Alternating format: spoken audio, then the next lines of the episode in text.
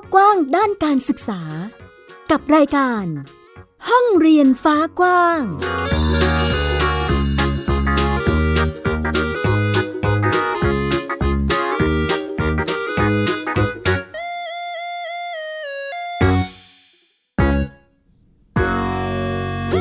สวัสดีค่ะ ต้อนรับคุณผู้ฟังทุกท่านเข้าสู่รายการห้องเรียนฟ้ากว้างค่ะ วันนี้อยู่กับดิฉันอัยดาสนศรีเช่นเคยนะคะกับวิทยุไทย PBS www.thaipbsradio.com ค่ะ มาพบกันทุกวันอาทิตย์แบบนี้นะคะ ที่มาพร้อมกับเรื่องราวข่าวสารด้านการศึกษานำมาเล่าแล้วก็พูดคุยให้คุณผู้ฟังได้ติดตามรับฟังกันนั่นเองค่ะ วันนี้มีหลายประเด็นเลยทีเดียวเรียกได้ว่าหลากหลายนะคะหยิบมาเล่าให้คุณผู้ฟังได้ฟังกัน ว่าเอ๊ะประเด็นเรื่องของของการศึกษาหรือว่าเรื่องของการเรียนรู้ของเด็กไทยของเราเนี่ยมีอะไรที่เคลื่อนไหวหรือว่าน่าติดตามกันบ้างนะคะ วันนี้ค่ะมีทั้งเรื่องของความห่วงนะคะคุณผู้ฟังที่เด็กไทยของเรามีจำนวนไม่น้อยเลยทีเดียว เสี่ยงที่จะหลุดออกจากระบบการศึกษานะคะ ก็ไร้ การทำงานเนาะแล้วก็มีโอกาสเสี่ยงที่จะเป็นโรคซึมเศร้าสูงด้วย นอกจากนี้ค่ะยังมีเรื่องของการเตรียมเปิดตัวหลักสูตรออนไลน์นะคะสำหรับการท่องเที่ยว แล้วก็จะดันลูกเสือมักคุเทพนั่นเองนะคะ แต่ช่วงแรกนี้จะขอเริ่มต้นกันที่เรื่องนี้กันก่อนค่ะคุณผู้ฟัง เมื่อวันที่ 13 กันยายนที่ผ่านมานะคะที่ศูนย์เรียนรู้สุขภาวะเขามีการจัดงาน Thai Health Youth Solution เนื่องในวันเยาวชนแห่งชาติ ประจำปี 2562 ตอน พลังของเด็กชายขอบเนื่องในโอกาสวันเยาวชนแห่งชาติ ซึ่งตรงกับวันที่ 20 กันยายนนี้นะคะโดยดร สุปรีดา อดุลยานนท์ผู้จัดการกองทุนสนับสนุนการสร้างเสริมสุขภาพ ได้บอกเอาไว้นะคะว่าสถานการณ์สุขภาวะเด็กวัยเรียน แล้วก็วัยรุ่นในปัจจุบันที่น่าเป็นห่วงก็คือ กรณีเรื่องของปัญหาสุขภาพจิตของวัยรุ่นค่ะ ข้อมูลจากกลุ่มสุขภาพจิตพบว่าวัยรุ่นไทยอายุ 10-19 ปี มีความเสี่ยงเป็นโรคซึมเศร้าสูงถึง 44%เลยทีเดียว หรือว่าประมาณ 3 ล้านกว่าคน จากวัยรุ่นทั้งหมด ประมาณ 8 ล้านคนนะคะ แล้วก็มีอัตราป่วยเป็นโรคนี้ร้อยละ 18 นอกจากนี้ประเด็นเรื่องของการติดเชื้อ HIV การบาดเจ็บจากอุบัติเหตุทางถนนและการติดสารเสพติด ก็ยังเป็นปัจจัยเสี่ยงลำดับต้นๆอยู่นะคะ ของการสูญเสียสุขภาวะของวัยรุ่นไทยนั่นเองค่ะ โดยเฉพาะกลุ่มเด็ก แล้วก็เยาวชนชายขอบนะคะมีภาวะเปราะบาง ทั้งทางสถานะทางสังคม เศรษฐกิจ มีโอกาสที่จะเผชิญกับปัญหาต่างๆ ที่มีผลต่อสุขภาวะได้มากกว่าเด็ก แล้วก็เยาวชนในครอบครัวที่มีความพร้อมค่ะ อยู่ในสถานะทางสังคม แล้วก็เศรษฐกิจที่ดีนั่นเอง ซึ่งสสสเขาก็เลยกำหนดจุดเน้นการทำงานใหญ่ กับกลุ่มเยาวชนที่เผชิญกับภาวะเปราะบาง อย่างเด็กชายขอบนะคะให้ครอบคลุมถึงเรื่องของการพัฒนาศักยภาพของกลุ่มเยาวชนกลุ่มนี้ แล้วก็มีการจัดการกับปัจจัยที่มีผลต่อสุขภาวะของเยาวชนนะคะสำหรับผลที่คาดว่าจะได้รับนั้นนะคะทาง Thai Health Youth Solution ครั้งที่ 1 ก็คือ การที่เยาวชนเนี่ยเขาได้ลงมือทำแล้วก็เกิดแรงบันดาลใจ ให้กำลังใจซึ่งกันและกันนั่นเองค่ะ ทางด้านนางสาวนัทยาบุญพักดี ผู้อำนวยการสำนักสนับสนุนสุขภาวะเด็กเยาวชน และครอบครัวสสสนะคะก็บอกว่า ข้อมูลองค์การแรงงานระหว่างประเทศ ในปี 2017 7นี้ก็พบว่าประเทศไทยค่ะ มีประชากรอายุ 15-24 ปี ไม่ได้อยู่ในระบบการศึกษา ไม่ได้อยู่ในระบบแรงงานอยู่กว่า1ล้าน3แสนคน ในจำนวนนี้เกือบ8แสนคนเป็นผู้หญิง ขณะเดียวกันนะคะคุณผู้ฟัง องค์การยูนิเซฟเองก็บอกค่ะว่า กลุ่มเยาวชนอายุ 15-17 ปีเนี่ย เป็นกลุ่มที่ประสบกับความยากจนหลายมิติในระดับที่รุนแรงที่สุด และ 51.6%นะคะเป็นวัยที่หลุดจากระบบการศึกษา และเมื่อจัดระดับความรุนแรงของค่าความยากจนหลายมิติของเด็กกลุ่มนี้นะคะก็พบว่า 5 จังหวัดแรกที่มีปัญหาสูงสุดเลยก็คือ ปัตตานี กาลสินนครพนม ตากและนาราธิวาสนั่นเองค่ะ ก็นะคะคุณผู้ฟังเป็นสถิติเนาะรวมไปถึงสถานการณ์ของเด็กๆ ในแต่ละพื้นที่นั่นเองค่ะ ซึ่งนอกจากนี้นางสาวนัทยานะคะก็บอกว่าสำหรับกิจกรรมไทย Help Youth Solution จัดขึ้นเป็นครั้งแรกเนี่ยก็เพื่อที่จะเป็นการสร้างพื้นที่สื่อสาร ให้คนรุ่นใหม่เนี่ยเขาได้พูดคุย ได้สะท้อนไปยังสาธารณะนะ ทั้งในประเด็นสำคัญของการพัฒนาเด็กและเยาวชนที่มันยังเป็นปัญหาอยู่ ที่ต้องการให้ทางสังคมเนี่ยเข้ามามีส่วนร่วมในการช่วยเหลือดูแลนะคะ รวมไปถึงนำเสนอบทเรียนความสำเร็จ จากการลงมือทำงาน เพื่อสร้างเสริมสุขภาวะให้แก่กลุ่มเด็ก และเยาวชนที่พวกเขาเนี่ยลงมือทำกันเองนะคะ โดยในปีนี้ก็จะมีจุดเน้นในประเด็นของพลังของเด็กชายขอบนั่นเองค่ะ เพราะว่าเขาเล็งเห็นว่าเด็กเยาวชนกลุ่มนี้นะคะเป็นกลุ่มเปราะบาง แล้วก็อยู่ชายขอบของสังคม เป็นกลุ่มที่มีศักยภาพซ่อนอยู่ในตัว แล้วก็มีความเข้มแข็งอยู่ภายในนะคะ โดยเลือกจากกลุ่มเยาวชนชายขอบที่มีการรวมกลุ่มการดำเนินงานอย่างต่อเนื่อง 6 กลุ่มด้วยกันนะคะ ได้แก่ สหไทยมูลนิธิจากนครศรีธรรมราช สมาคมเด็กและเยาวชนเพื่อสันติภาพชายแดนใต้ มูลนิธิภูมิพลังชุมชนไทย กลุ่มพลังโจจากศูนย์สร้างสรรค์ เพื่อการพัฒนาสังคมและสิ่งแวดล้อมจังหวัดแพร่ กลุ่มเยาวชนจากบ้านพิราบขาว ชายแดนใต้ กลุ่มเยาวชนรักไทย Power Teen จากเชียงใหม่ และก็ได้เชิญสภาเด็กและเยาวชนแห่งประเทศไทย มาร่วมกันเรียนรู้แล้วก็สร้างความร่วมมือกับเพื่อนๆ กลุ่มชายขอบเหล่านี้ ในการผลักดันให้เกิดนโยบายใหม่ ๆ เพื่อยกระดับคุณภาพชีวิตของเยาวชนชายขอบในอนาคตนั่นเองค่ะ ทางด้านนายนัทพงศ์ราหุรักนะคะ อายุ 22 ปี เป็นตัวแทนเยาวชนจากกลุ่มมูลนิธิภูมิพลังชุมชนไทยนะคะก็บอกว่าการร่วมกิจกรรมในครั้งนี้เนี่ยเป็นเวทีที่ช่วยเปิดพื้นที่ให้พวกเขาได้แสดงออกถึงสิ่งที่พวกเขาอยากจะพูด แต่ไม่เคยมีใครเนี่ยนะครับฟังเขาเลย ซึ่งตนเองก็เป็นกลุ่มเยาวชนที่เคย พลาดต้องคดี ทุกคนมองเราเป็นคนขี้คุก แม้จะออกมาจากสถานพินิษแล้ว แต่เมื่อออกมาอยู่ในสังคมที่บอกว่าให้โอกาส เรากลับไม่เคยได้รับโอกาสจริง ๆ ทุกครั้งสายตาของคนในชุมชนหรือในสังคม มองมามันคือสายตาที่ตีตรา จริงๆ เราแค่อยากได้ที่ยืนในสังคม ไม่เหยียดหยาม ยอมรับและให้โอกาสที่แท้จริง ทั้งการได้กลับเข้าไปในระบบการศึกษาหรือการทำงาน เพื่อให้พวกเราสามารถที่จะพึ่งพิงดูแลตนเอง และช่วยเหลือเพื่อนๆที่ประสบปัญหาเช่นเดียวกันได้นั่นเองค่ะ ก็เป็นอีกหนึ่งโครงการนะคะของทางสสสนะคุณผู้ฟังที่เขาพยายามผลักดันเด็กๆ กลุ่มชายขอบที่เรียกได้ว่าเป็นเด็กกลุ่มที่เปราะบาง ให้ได้มีโอกาสที่จะสื่อสารออกมาว่าเขา ต้องการอะไรและอยากจะพัฒนาอะไรบ้างนะคะแล้วก็ได้เห็นถึงอตอนนี้สถานการณ์ของเด็กที่อยู่ในระบบการศึกษาว่าเป็นอย่างไร ก็มีอยู่หลายจังหวัดเลยทีเดียวนะคะ ที่มีเด็กเสี่ยงหลุดออกจากระบบการศึกษา ซึ่งเกิดมาจากความยากจนในหลายมิตินั่นเองนะคะ ก็ต้องติดตามการทำงานและค่ะ คุณผู้ฟังว่าจะช่วยเด็กๆ กลุ่มนี้อย่างไรได้บ้างนะคะ อะนี่ก็คือเรื่องแรกที่นำมาเล่าแล้วก็พูดคุยให้คุณผู้ฟังได้ติดตามรับฟังกันนั่นเองค่ะ เอาละมาที่เรื่องต่อไปกันดีกว่าค่ะ เป็นการพูดถึงเด็กยากจนที่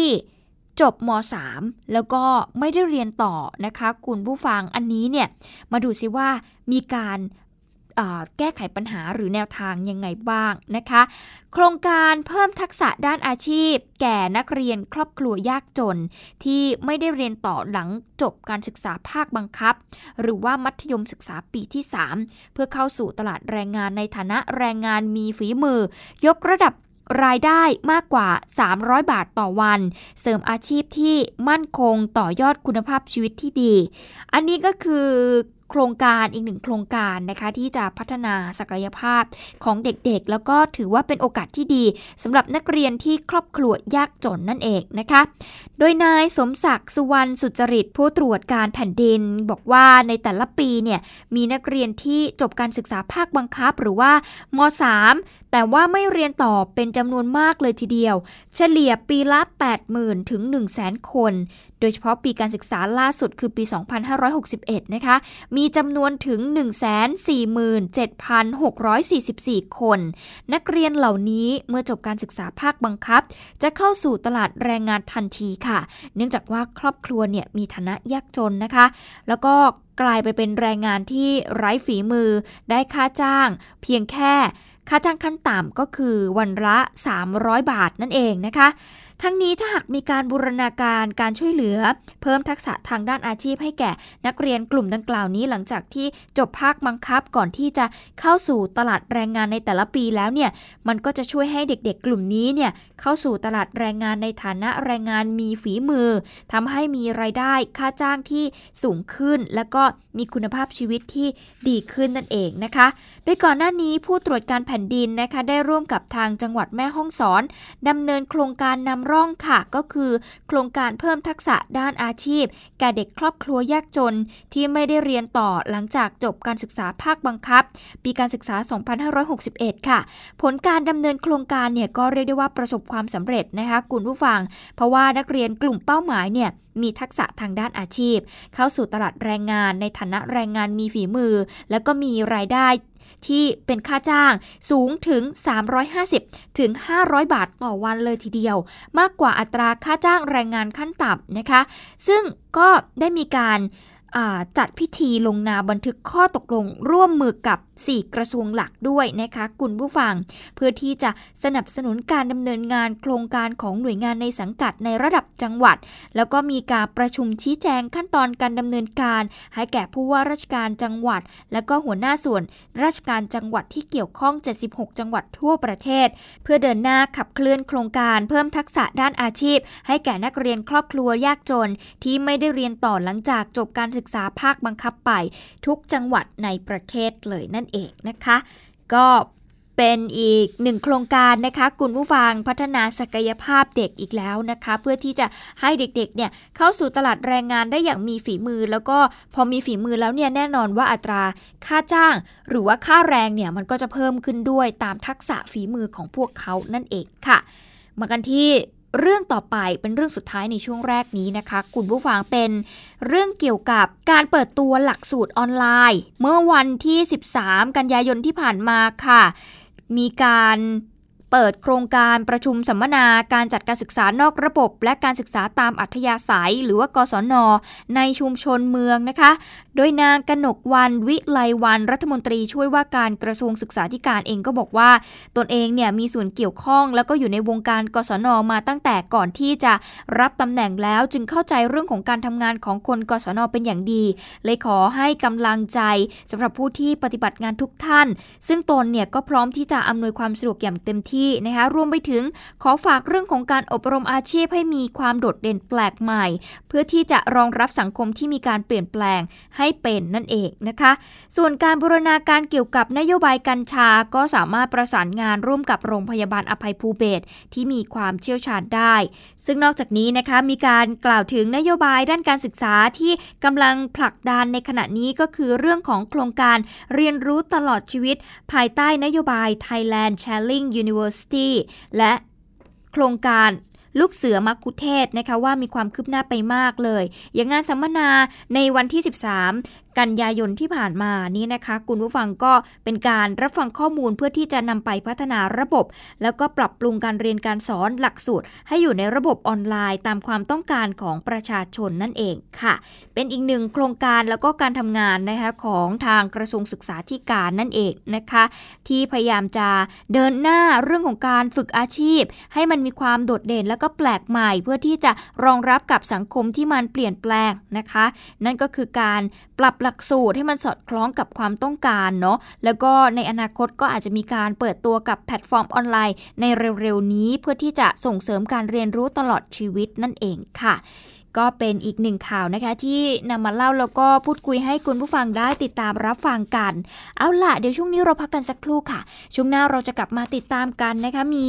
ข่าวสารด้านการศึกษาจากต่างประเทศนะ แล้วก็มีเรื่องของการพลิกวิกฤต ให้เป็นโอกาสสำหรับโรงเรียนขนาดเล็กนะคะที่จะถูกยุบนะแต่เขาสร้างโอกาส ก็คือการสร้างห้องเรียนขึ้นมาบูรณาการหลายอย่าง เพื่อเสริมสร้างประสบการณ์นะคะ ให้กับเด็กๆ จะเป็นอย่างไรติดตามช่วงหน้าค่ะ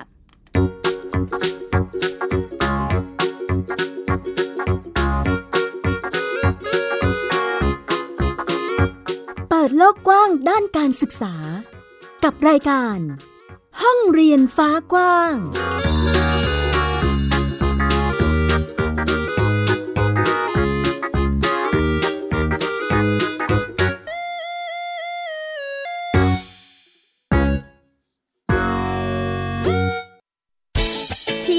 อย่ามาถามอะไรที่เซิร์ชเจอใน Google เออ ถามกูรู ในสิ่งที่ Google ไม่มี TCAS keyword สำคัญเลย ครับ TCAS คือระบบการคัดเลือกค่ะ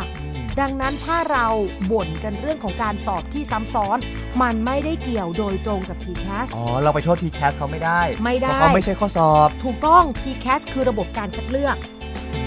อยากให้ฟังจะได้รู้จากกูรูด้านการศึกษา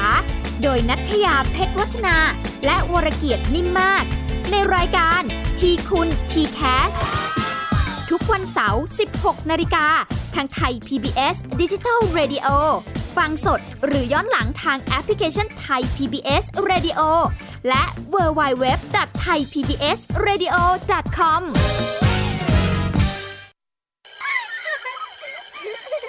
โรงเรียนเลิกแล้ว กลับบ้านพร้อมกับรายการ Kids Hours โดยวัญญาชยโย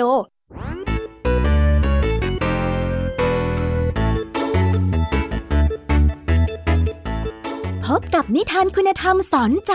กับครูไหวใจดีว่า ไม่ควรเชื่อคำพูดของคนพลาน นอกจากนี้ลุงทองดีกับเจ้าจ้อ ยยังมีนิทานสุภาษิตมาเล่าให้ฟังนี่พวกเอ็งเนี่ยนะ มันลิงหลอกเจ้ากันจริงทั้งยังมีนิทานเด็กดี และพี่ยามีเล่านิทานสนุกสุดหันษาให้น้อง ๆ ได้ฟัง ทุกวันจันทร์ถึงศุกร์ 17 นาฬิกา ทางวิทยุไทย PBS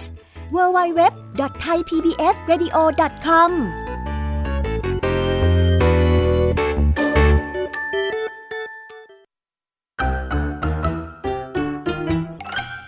นเพลงฮิต ฟังเพลงเพราะกับเรื่องราวทางดนตรีที่ต้องฟัง ทุกวัน 14 นาฬิกา 3 รายการดีที่ให้มากกว่าแค่ฟังเพลง วันจันทร์ถึงศุกร์เพลงสากลเก่าบอกเรื่องผ่านการเล่าจากเพลงและศิลปิน ในรายการดนตรีการโดยบรรยงสุวรรณพอง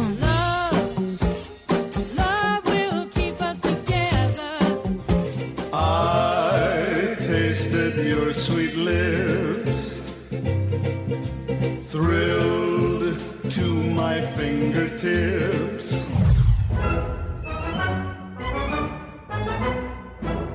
วันเสาร์ชั่วโมงดนตรีและเพลงคลาสสิก ที่เล่าผ่านคนดนตรี ในรายการ Gen C and Classical Music โดยนักถาควรขจร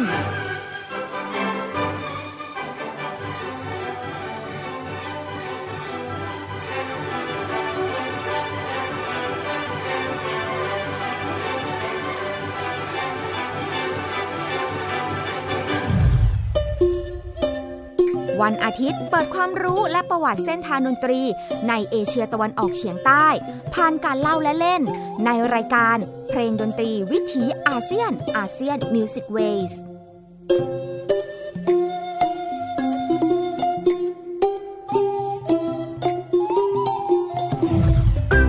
งเพลงและดนตรีได้ที่นี่ไทย PBS Digital Radio หรือทางออนไลน์ผ่านแอปพลิเคชันไทย PBS Radio และ w w w t h a i PBS Radio com ไทย PBS Digital Radio สถานีวิทยุดิจิทัลจากไทย PBS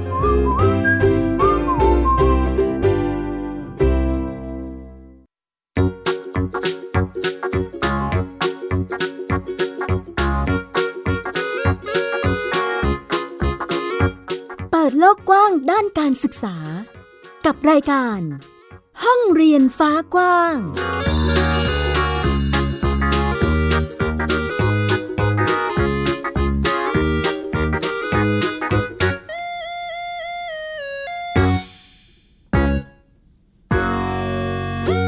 กลับเข้าสู่ช่วงที่ 2 ค่ะ กับรายการห้องเรียนฟ้ากว้างนะคะ รายการที่จะพาคุณผู้ฟังไปดูมิติต่างๆ ของการศึกษาของเด็กๆนะ ทั้งในเชิงนโยบายนะคะหรือแม้แต่การลงมือทำจริง ๆ การเรียนรู้จริง ๆ ประสบการณ์จริงที่เด็กๆเขาได้ไปสัมผัสแล้วก็เรียนรู้มานั่นเอง ไม่ได้มีแค่ในห้องเรียนเท่านั้นนะคะ แต่ว่าทุกๆพื้นที่ก็ถือเป็นห้องเรียนของพวกเขาแล้วก็สร้างการเรียนรู้ได้นั่นเองค่ะอย่างวันนี้ค่ะ คุณผู้ฟังเป็นเรื่องราวที่เรียกได้ว่าพลิกวิกฤตจากการที่ถูกยุบโรงเรียนขนาดเล็ก มาเป็นโอกาสในการสร้างห้องเรียน ที่เรียกว่าบูรณาการเอาสิ่งต่างๆ มากมายมาไว้ด้วยกันนะคะ ซึ่งเน้นการสร้างประสบการณ์ตรง และเสริมสร้างอาชีพให้กับเด็กๆ จะเป็นอย่างไรเราไปติดตามห้องเรียนป่าจากกันค่ะ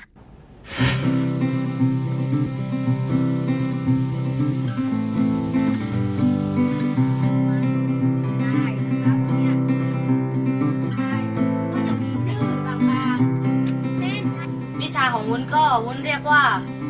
วิชาศิลปะพึ่งตนค่ะ โดยนำเอาการใช้งานศิลปะเข้ามาถ่ายทอดจาก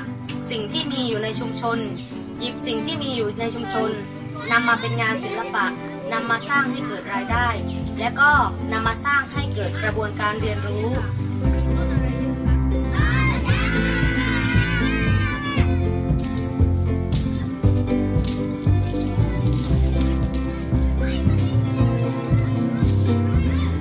ำเอาลูกจากที่มีอยู่ในชุมชนในบางเนี่ยค่ะ มาใช้เป็นสีในการทำผ้ามัดย้อม บูรณาการเข้ากับวิชาภาษาไทย คณิตศาสตร์ วิทยาศาสตร์อย่างนี้ยค่ะ อย่างเช่นเมื่อเด็กทำการต้มสี ก็จะได้เรียนรู้เกี่ยวกับกระบวนการทางวิทยาศาสตร์ การสกัด การทำปฏิกิริยาของสีแล้วก็ผ้า หลังจากที่เด็กทำเสร็จ เด็กก็นำไปขาย แล้วก็เกิดเป็นวิชาคณิตศาสตร์ ใช้การคิดคำนวณในการขายแล้วก็การบวกเลขนับเลขอย่างเงี้ยค่ะ ใช้หลักการบวกเลขง่ายๆเบื้องต้นอย่างเงี้ยค่ะ แล้วก็เด็กได้ฝึกเขียน ฝึกอ่าน ฝึกอ่าบรรยายการกระบวนการทำงานขั้นที่หนึ่งขั้นที่สองเป็นอย่างไรอะไรแบบเนี้ยค่ะ ก็ทำไมถึงต้องนำลูกจาก เพราะว่า ลูกจากก็เป็นสิ่งสำคัญอยู่ในวิถีชีวิตของชุมชนแถวนี้ เขาใช้ลูกจากมา เขาใช้จากเนี่ยเป็นมามาสร้างเป็นประโยชน์ให้กับครอบครัว มีการนำใบจากมาทำเป็นหลังคา มีการนำเอาลูกจากมาทำเป็นอาหาร เป็นของหวาน เป็นแกงก็ได้นะคะ ก็เกิดการ ทดลองแล้วก็การทำดูร่วมกับนักเรียนในโรงเรียนคนในชุมชนอย่างเงี้ยมาช่วยกันมาทดลองทำกัน จนเกิดเป็นวิชาการเรียนขึ้น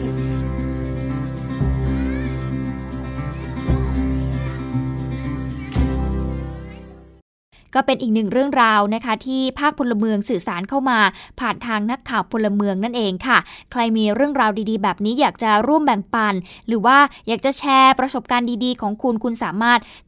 ส่งเข้ามาได้นะคะไม่ว่าจะเป็นทางแฟนเพจ Facebook ของนักข่าวพลเมืองหรือไทย PBS Radio ก็ได้นะส่งกันเข้ามาแล้วก็มาพูดคุยกันนะคะกลุ่นผู้ฟัง เอาละมากันที่เรื่องต่อไปกันดีกว่าจะพาไปที่ประเทศอังกฤษนะคะ ตอนนี้เขาต่อเวลาให้กับนักศึกษาต่างชาติ ที่เรียนจบแล้วสามารถทำงานต่อได้อีก 2 ปี ซึ่งจะเริ่มในปี 2021 เป็นต้นไป ติดตามกับช่วง Worldwide Education ค่ะ Worldwide Education ปัจจุบันนักเรียนต่างชาติได้รับอนุญาตให้อยู่ในสหราชอาณาจักรต่อหลังจากจบการศึกษาแล้วไม่เกิน 4 เดือน ซึ่งเป็นกฎที่ออกมาในปี 2012 สมัยเทเรซาเมย์เป็นนายกรัฐมนตรีว่าการกระทรวงมหาดไทยนะคะ แต่บริสจอนสันนายกรัฐมนตรีเพิ่งประกาศว่าตั้งแต่ปี 2021 นักศึกษาที่มาเรียนในระดับปริญญาตรี ไปจนถึงระดับปริญญาเอก สามารถอยู่ในประเทศต่อได้มากที่สุด 2 ปีหลังจากเรียนจบค่ะ ซึ่งบริสจอนสันนะคะคุณผู้ฟังบอกว่าความเปลี่ยนแปลงนี้เป็นการปลดล็อกศักยภาพของบัณฑิตต่างชาติ และได้เริ่มชีวิตการทำงานในสหราชอาณาจักร กาวินวิลเลียมสัน รัฐมนตรีว่าการกระทรวงศึกษาธิการเองก็บอกว่า สิ่งที่ได้จากนักศึกษาต่างชาติมีทั้งทางด้านวัฒนธรรม แล้วก็เศรษฐกิจ มันเป็นประโยชน์ต่อประเทศ จึงเห็นว่านักศึกษาเหล่านี้ควรที่จะอยู่ในประเทศหลังจากเรียนจบค่ะ ขณะที่ผู้บริหารมหาวิทยาลัยตอบรับข่าวนี้ด้วยความยินดีนะคะ เนื่องจากที่ผ่านมาการจำกัดโอกาสในการทำงานหลังเรียนจบทำให้เสียเปรียบมหาวิทยาลัยอื่น ๆ แต่ Alp Mehmet ประธาน Migration Watch UK องค์กรไม่แสวงหากำไรที่ติดตามการย้ายถิ่น สหราชอาณาจักรไม่เห็นด้วยค่ะ เขาบอกว่าเป็นวิธีที่ไม่ฉลาด ขณะที่มหาวิทยาลัยดึงดูดนักศึกษาต่างชาติได้มากอยู่แล้ว ดังนั้นไม่จำเป็นต้องลดคุณค่าของวีซ่านักเรียน โดยการเปลี่ยนเป็นช่องทางในการทำงานที่นี่ ขณะนี้ยังไม่มีรายละเอียดเพิ่มเติมนะคะอย่างเช่นประเภทของงาน หรือว่าการจำกัดจำนวน นอกจากกำหนดว่าต้องเรียนในสถาบันที่ลงทะเบียนกับสำนักงานตรวจคนเข้าเมืองเท่านั้น